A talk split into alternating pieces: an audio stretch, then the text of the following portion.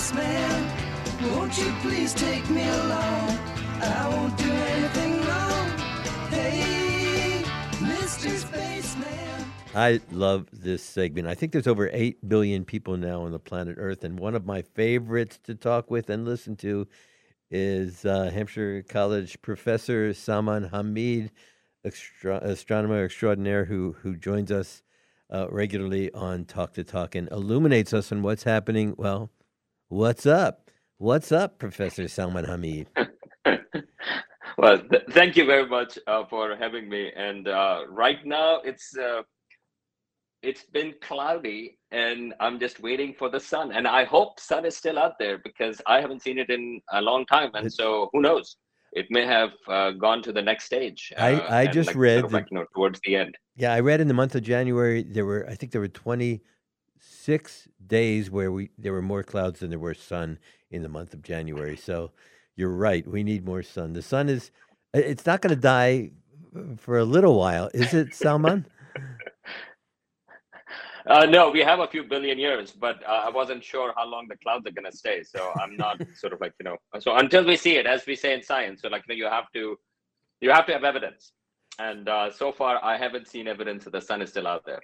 Okay, so we as- still aspire to have moon missions and to place uh, a little settlement on the moon, et cetera, et cetera. But uh, we have a little bit of competition right now. So could you talk to us about that? Right. So, uh, as uh, we have uh, touched upon it before, and uh, I think we are going to see more and more activity on the moon.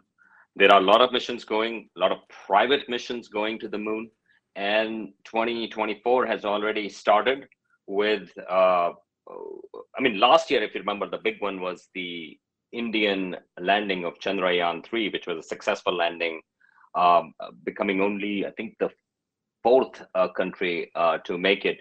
And uh, this year started with a private mission called Astrobotic, and they had a Peregrine spacecraft, uh, which was uh, which actually did not make it to the moon. And that is also a reminder that moon missions are still uh, not an automatic. This mission, um, that mission, Astrobotic mission, became also controversial because it was also taking uh, human remains uh, of uh, a lot of Star Trek people, by the way, uh, Gene Roddenberry, um, Uhura, and Scotty, and so on and so forth. Um, and a lot of people objected, indigenous uh, groups in particular objected to it that uh, they should not just uh, take human remains uh, to go on the moon because moon is sacred. So there was this other element to it. That mission came back and actually they deliberately burnt it back into the Earth's atmosphere. So those human remains, by the way, uh, Gene Roddenberry is now in our own atmosphere. Uh, so you can think about that however you may. Um, but then it was followed by a successful landing by a Japanese mission uh, called uh, SLIM. And it was, uh, and, and so SLIM basically became the fifth country to actually successfully soft land on the moon. And um, and it, it's a fifth country. So after US, Soviet Union, Russia, China, India, and now Japan has been able to successfully land. And this particular mission uh, landed sort of like towards the uh, equatorial region. But what it was trying to do was to land really accurately within basically a football field sized target, which is hard to do. And they managed to do that, although the spacecraft itself uh, tilted a little bit. And so it, it it is no, I don't think it is functioning anymore because it ran out of batteries. Uh, it was tilted away from the sun. Uh, but it did land where they said it will land. So you mean it it lands standing up? Well, it landed a little bit uh, tilted, and so it was an inclined uh, place where it was uh, it was going. And instead of its solar panels pointing towards the sun, uh, they were actually pointing away from it, and that led to its batteries not working, and uh, and so uh, it didn't last as long as they thought it would. Why is it so important that soft landings are successful?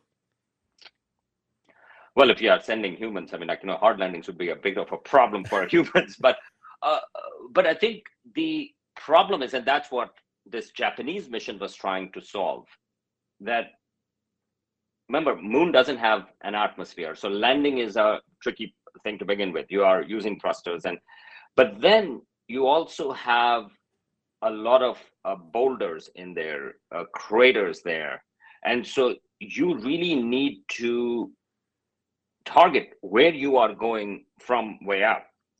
Uh, in, in fact, uh, the famous, um, the most famous uh, landing, the Apollo 11 landing, uh, where Neil Armstrong actually took manual controls towards the end.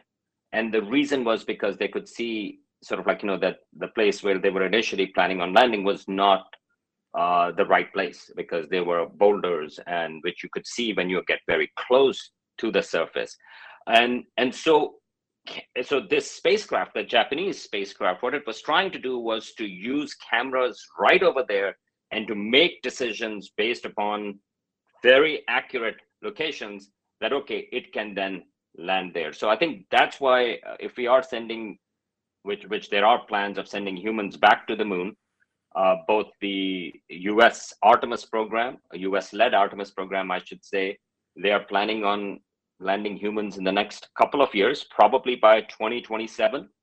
And the Chinese missions, which uh, Chinese led missions, which uh, are expected by 2030, anytime before that. We actually don't know much about when they are planning on landing there uh, with humans. Uh, you would require good enough information about that. Now, of course, Apollo program, there were several Apollo landings. So it's not that it's not possible. It's just that uh, it's a hard thing and they're trying to solve that um, at a more regular basis. Professor Salman Hameed, how how much information is sharing? Like right now, is Japan sharing all the information that it's acquired as a result of this attempted soft landing with other aspiring moon landing nations? Yeah, so Japanese missions are uh, in collaboration with, uh, oftentimes they have close collaboration with NASA as well, European Space Agency um, uh, as well. The challenge, I think, is the relations between um, China and the US. And, uh, and so, so let me give you an example. Uh, there was a sample return mission for, uh, by China, successful uh, mission. I think it was uh, Chang'e five. I think that brought actually lunar samples from uh, like uh, from the moon back to the Earth, and that was the first samples since uh, the Apollo missions. And those were actually from an interesting place, which was and that was deliberately picked that complemented the kind of samples that were brought by the Apollo program. So it had a lot of uh, it has a lot of scientific value to it. But NASA is prohibited uh, by uh, uh, by Congress to work with Chinese space program or, with China at all, and so uh, there has been um, sort of like you know an um, uh, impediment to collaborations. Now, recently, and and that is one of those things that you go like, oh well, I mean, like you know, the, the samples are good and Chinese have it. Recently, uh, the U.S. government has given some exception, I think, uh, to work on these samples. But this is just a simple thing. In theory, you would expect, especially from the side of, we're not talking about military capabilities. We are talking about pure science. We are talking about lunar analysis of lunar samples and things like that. You would hope that those type of things actually go more smoothly, not just for scientific progress, but also because that is the type of thing that can actually improve relations as well. You are having conversations, uh, and and I think I think that's a really terrible decision um, that the U.S. government has taken. Including, by the way, that was the reason, one of the reasons why China is not part of the International Space Station because China did want to participate in that, but U.S. excluded it, and so they went ahead and built their own uh, space station um, without the help of the US or without cooperations with NASA. So these things, they have long-term consequences as well. And uh, this will be even more important when, when there are settlements on the moon. US-led Artemis program is planning on settlements on the lunar South Pole.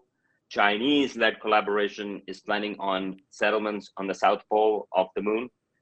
How it's going to work out, how their relationships are going to be, I think it's a, I think it's a real problem that uh, that, for example, NASA scientists are not allowed to, or federal scientists are not allowed to cooperate with uh, or collaborate with Chinese. Once again, U.S., be careful what you wish for. We are talking to Professor Salman Hameed. When we come back, I want to ask him about this uh, the astrobotics uh, effort, um, taking human ashes to the moon. We will be right back with Professor Hameed after this. Here comes the sun, I say it's alright. This is Talk the Talk with Bill Newman and you're listening to Talk the Talk with Bill Newman and Buzz Eisenberg, WHMP. And we are continuing our conversation with Professor Salman Hameed of Hampshire College, the astronomer that we, well, he just he, he's just schooling us all the time. So Salman, I want to get this straight. Taking human ashes to the moon? Really? Uh, yes, uh, that was uh, that was one of the sort of like um, uh, should I say that was one of the cargo uh, in some ways uh, for the astrobotic mission, and not just to the moon. They also had plans of for some. I think the one that may not be that expensive, and that is to get sort of like in orbit around the sun as well. And there are companies. So this, for example, this particular company that there is a company that deals with taking human remains to space. I mean, it costs, and you can ask them to take it, and they will uh, bring them uh, and uh, to space. And that raises interesting questions. I mean, academically, that's an interesting question. I mean, uh, well, I mean, in some sense, if you want to be in your ashes to be orbiting the sun, you can stay on Earth. I mean, you are orbiting the sun.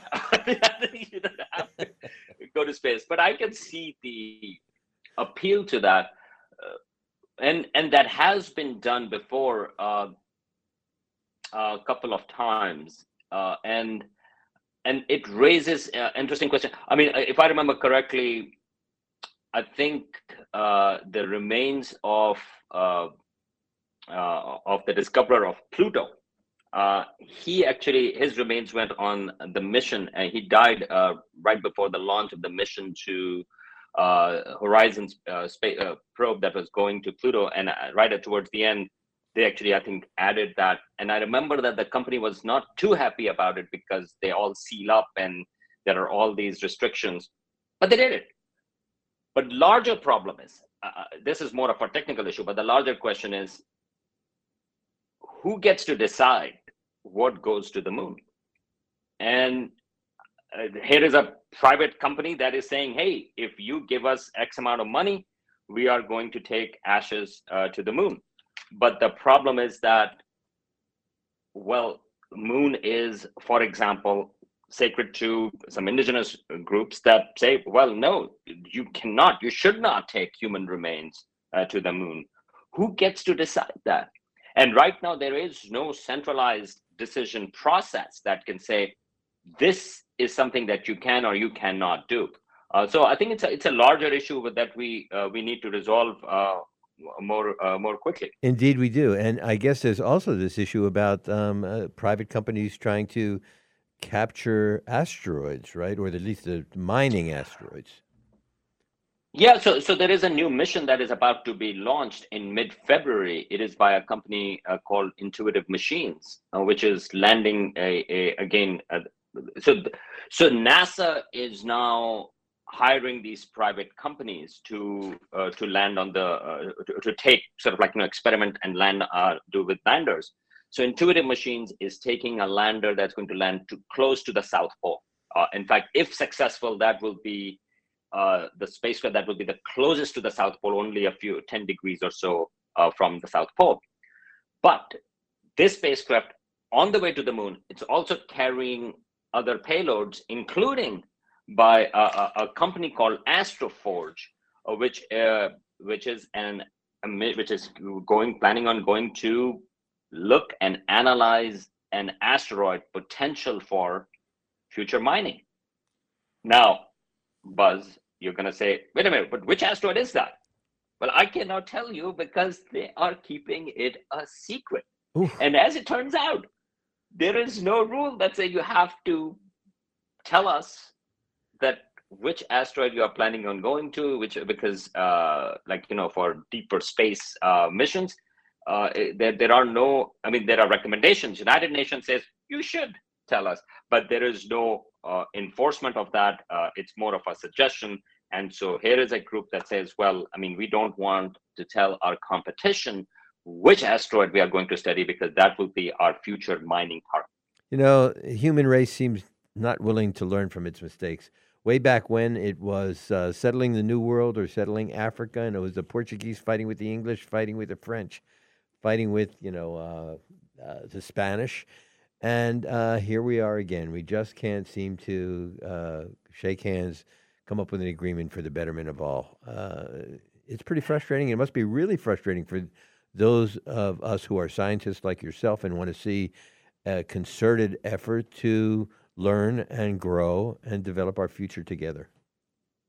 Must be awful. And, and also, it's one of those things that once space, I mean, once we take our steps in space, that sets the precedent. And in some ways, once we get to the moon, the the way we go there, uh, I think it's really crucial what set of values we are going to place importance on. Um, I mean, um, the, the way the space race in the 1960s got shaped, it didn't have to be a space race. Uh, in fact, at one point, uh, President Kennedy did wanted to get out of it, and he did suggest to uh, Khrushchev, uh, at that time the Soviet leader, that maybe you know he can have a joint mission to the moon, uh, because uh, President Kennedy wasn't sure if NASA would succeed in it or not, and he wanted a sort of like an off ramp. And Khrushchev, they thought the Soviet Union was ahead at the time in the early 60s, and he said no, or he ignored him. And I'm just wonder what would have happened if he had said yes to Khrushchev, and were, the first mission to the moon would have been a joint mission. How our space history would have unfolded, and the future, how it would have been written instead of being shaped as the way the mythology gets shaped in terms of the space race and now of course the continuation of that into the commercial uh, uh, uh, kind of commercial perspectives. I think we can still write our future but right now we have to act now. Th- these things are happening right now. In the next couple of years we will be setting our steps into space Uh, indeed. Well, uh, uh, here I got a great idea. Why don't you line yourself up a screenwriter? Dan Torres will produce it. There's a great motion picture of what would have happened had Khrushchev said yes. Uh, I'm into those conspiracy theories. I know you are too, Mr. Sam. Sam Hameed. Salman, thank you so much for joining us today. As always, it's it's it's a joy to learn from you and to listen to your explanations. Uh, speaking of joys, we have Donnabelle Casis. We have a really wonderful art beat lined up for today. We'll be right back. More Talk the Talk with Bill Newman and Buzz Eisenberg coming up right here on WHMP.